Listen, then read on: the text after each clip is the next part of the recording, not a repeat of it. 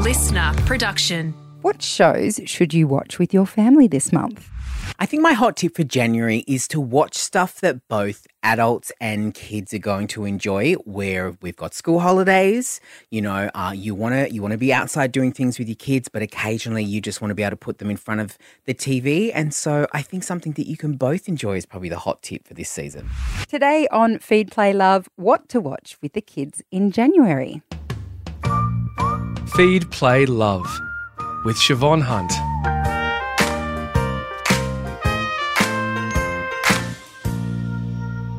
Summer used to mean slim pickings when it came to viewing, but these days, with so much competition for our attention and our eyeballs, there are more options than ever to enjoy with a family over the holidays. Here to tell us what to watch this month is Justin Hill, host of the streaming service. Hi, Justin. Hello. Lovely to have you again. New I always year, get, new me. I always get so excited about what you have to say because I love watching telly with Oh, my right. kids. And it's not just the stuff that we say when we're not recording as well. That's right. Okay, now talk to me about Dance Monsters. What is this about? Is it Dance Mums? Well, well, kind of. So, if you've been kind of like sucked into the whole masked singer phenomenon, like a lot of us have, and look, all I'm going to say is Australia, be ready because there's so many iterations of this show that are eventually going to make their way to Australia. There's masked, Masked Sing- oh, masked- right. yeah. There's like masked singer. There's masked dancer now, and while that format is all about celebrities, you know, having their identity concealed, this one is probably a little bit more wholesome, and it's why I've picked this for kids because it also visually is incredible. It's called Dance Monsters, and what it is is it's a team of 15 amateur dancers, right? But you never get to see them. They're dressed up in special um, outfits that have sensors, very similar to how they filmed Avatar and things like that. Uh-huh. And then they use this incredible AI technology to show us the performance of the dancers, but we're seeing them as monsters, as robots, as mummies, as jellyfish. And so what we get to see is we get to see their dancing ability without making judgment on who they are for how they look. And so I think it's such a great thing for kids to see you know to sort of to sort of um, think about how you know they're looking at their friends or their family and those life lessons of like you know don't judge a book by its cover but also too just a really good time like this Yeah. show just looks absolutely epic And and so the Dance Monsters refers to the children's avatars as opposed to their mothers. True. No stage mums involved in this one. it is already on Netflix. It's, it's continuing this month, and um, it's just it's so incredible because they don't just do the performances in the AI tech. They do all of their interviews. They do all of their. They have like a, a backstage green room, but then the judges are real people and the audience are real people, so they're all watching this AI performance as well, and it's done on a huge big stage. So i if you didn't know any better, like if you were coming to us from the year 2000, you'd be like, wow, we have like holographic monsters and stuff now. Like just the, the technology in this show is just insane. oh, great. Okay, that's exciting. Um, let's have a little listen to Dance Monsters.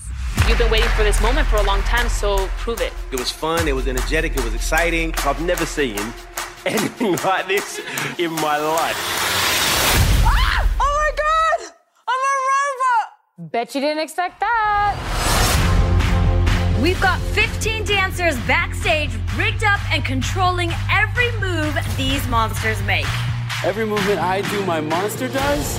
Dance Monsters is amazing because I'm not being judged on the way I look. Ah. I don't know. Am I really capturing the character? Let's go! This is such an amazing opportunity to get my dance dream back. The funny one-eyed alien is what it took for me to believe in myself. This is for $250,000. This is life changing. We're not just gonna give it away, you're gonna earn it. That sounds that so sounds good. cool. Excellent. Might get my kids up using what is it? Just Dance. Yeah, The- or the Wii with the. Oh yeah. Yeah, very cool. Can I just say that's a lot of exercise Isn't it? during lockdown? I'm like, Yes, but it's a how am I gonna get fit? Okay, let's do Just Dance. Talk about tricking children into exercising. I love it. All right, next up, you've brought us season two of Star Wars: The Mm. Bad Batch.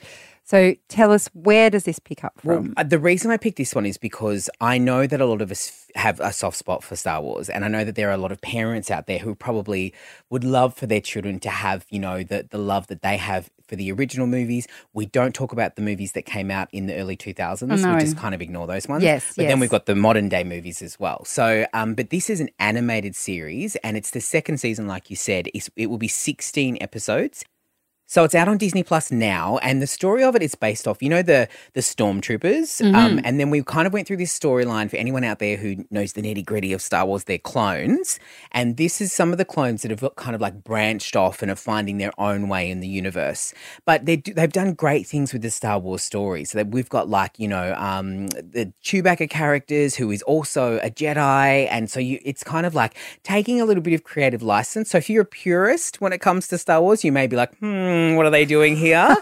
but also too, if you want to find a great way for your kids to enjoy Star Wars, it's a great animated, um, you know, series, and it is it has been very, very popular with fans and kids alike. Oh, cool. Okay, I always love Star Wars. I think I've fallen behind in the franchise. Oh, come on. Because there's so many There's different so ones many. now. I mean, you've got Obi Wan Kenobi, the series to watch. We haven't even finished The Mandalorian. Oh my goodness! the, the next season will be here before you even know it. That's, that's quite good, though, right? Then you don't have to wait. You can binge it all at once. Yeah, because we've got the time.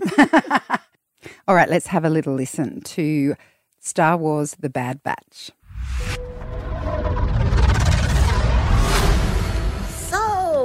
This is the top team. The rogue clones on the run from the Empire, huh? Hello. How juicy. The Empire's growing stronger. We should be doing more. You want to really be free? Then pull off this heist, and you can have a future. Rumors are more and more clones have been questioning the Order. Then they're traitors, like the Jedi. You all gave up everything because of me. We made the right choice, Omega. But there are others out there who need our help. I think I'd be a really great voice actor for one of these. Oh, yeah. Because you just have to talk like this. Do you think, I mean, this is as an- a sidebar, do you think Americans get really annoyed with that voiceover artist sort of style? Because even in oh. podcast land, you hear them all the time. I don't know. In context, it I feel like it works. Really? But listening to it with you and I speaking very Aussie. relaxed and Aussie today, I mean, maybe it doesn't. All right. Well, look, I'll I'll look out for that Sure. job role for you. okay. So finally, something that's not about robots of any form. Chasing waves. What's this one about? So, this is a very different series that I wanted to put in for this month. And it's basically the story of um, the trials and tribulations that professional surfers go through. And I feel like, you know, over Christmas, maybe some kids might have gotten surfboards, they might be heading down to the beach in our beautiful Aussie weather.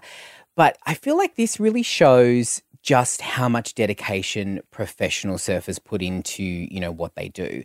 Now, this story is a docu series. It is um, an eight part docu series, and it will drop all at once on Disney Plus on the 11th of Jan. And it's based on the Japanese surf culture. So there's a lot of people from all over the world that are training in Japan, um, all up and down the coast. But basically, it shows you know their dedication, what their day is, how much they're putting into this, how they dedicate their entire lives. And I was lucky enough to catch up with Aussie Connor O'Leary, who's over there as well. And, you know, it was just incredible to talk to him about. I mean, essentially, they are Olympians. You know, it was an Olympic sport in 2020, and just it's it's such a. It's not just going down to the beach and hanging out and just you know going for a surf. It can, they say it can be that, or you're all in and you're absolutely like analyzing the surf and the competition and who's at the leaderboard and who you're up against and how you can better yourself, um, which I thought was really, really different and something that kids might like to see. That's not your typical footy or soccer or netball or anything like that. It's something that they might like to be interested in, especially if they got a surfboard or a boogie board for Christmas. Let's have a listen. Surfing culture in Japan, it's a beautiful thing. Some families go home and play cards, and that's their thing. Our thing was surfing. Why am I doing this? I'm doing this because I want to do this, because this makes me happy. That passion that my parents had has passed on to me. And right now, it feels like there's a fire in my belly. My family, I want to make them proud, but what if I let them down? Day in, day out, there's no escaping it. When I was a kid, being half Japanese, it's taken me a while to think that I'm good enough. Okay, so that's on Disney Plus and it's streaming now. Uh, what I want to know, Justin, did it inspire you to get a surfboard? I have actually surfed once in my life, and it was only a couple of years ago, and it was horrible. I was like, it was like going in the coldest washing machine. Like, if you put me in the washing machine on the very coldest and then just chuck a, a whole heap of salt in there, it was awful. like, I'm not a beach person. I mean, look how pale I am. It's just ridiculous. Any tan I have is a spray tan. And yeah, surfing, while it looks incredible, I was happy to do it and then, you know, kind of like admire from afar. But you nevertheless enjoyed this doco series. Absolutely, definitely. I mean, dedication. You got to admire someone who puts their in absolutely everything into what they do. Okay, that sounds great. Well, Justin, thank you so much My for pleasure. sharing with us. Thank you. That's Justin Hill. He's the host of the streaming service.